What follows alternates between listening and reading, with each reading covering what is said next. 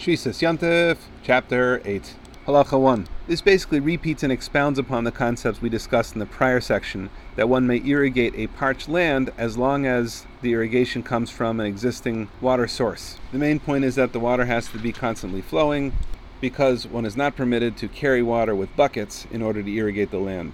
Halacha 2. If he has vegetables on higher land and lower land, and the irrigation is on the lower land, he cannot draw the water up into the higher land because that is strenuous work. In that case, he can only irrigate the upper level crops if he's going to be eating them on Chol Hamoed. If not, it is forbidden. Halacha 3. One may not make ditches around grapevines, uh, another kind of irrigation, on Chol Hamoed.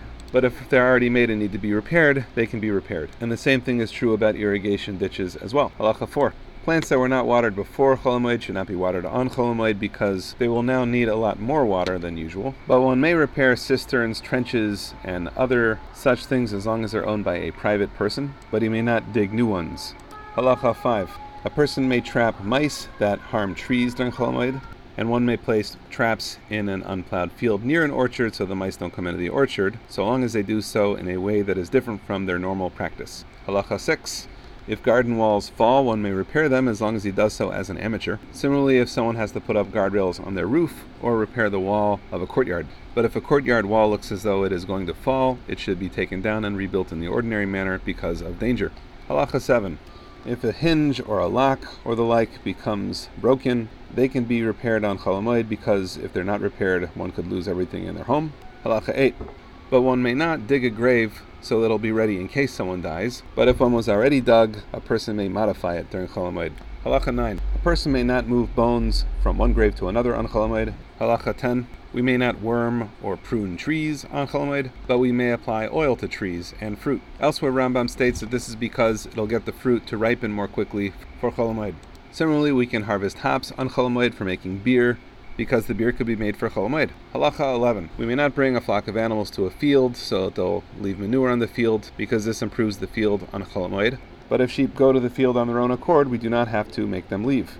Halacha 12. With respect to leveling land, if he's doing so to thresh there, it's permitted, because that's something that could be done for the sake of Chol Hamoed. But if he's doing it to till land, that's not permitted, because that could not be done for the sake of Chol Hamoed. Certainly, one may gather wood in order to collect wood, but one may not gather wood in order to improve the field that the wood is coming from. The halacha continues with similar examples. Halacha 13.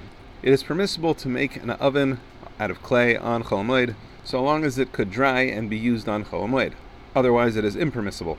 Halacha 14. It is permissible to seal a barrel of wine on Chol Hamoed so that the wine does not spoil. Similarly, one can seal the mouth of a jug of beer. Today we call these growlers. The halacha lists other things that may be done to preserve food, the theory being that they are simple to do and they prevent a loss. Halacha 15. We may cut the nails of a donkey that works in a mill, or build a trough for animals to eat out of, or cut the nails of a horse that people ride on, and even comb the horse's hair. But breeding animals in Chol Hamoed is not permitted. It is permissible to take foods or drinks that normally are not eaten by healthy people, even though this is assur on Shabbos. Halacha 16. We may not move from one courtyard to another on Chol Hamoed, but one may move within a courtyard on Chol Hamoed.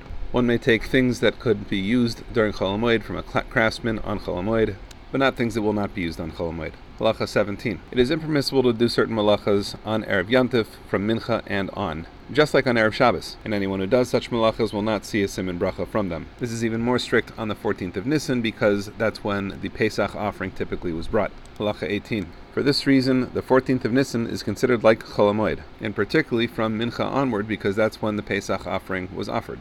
Halacha 19. One certainly shouldn't start new malachas on the 14th of Nisan, even before Mincha, the exception to the rule is tailors, barbers, and launderers can do their malacha on the 14th, so long as they finish before noon. Halacha 20.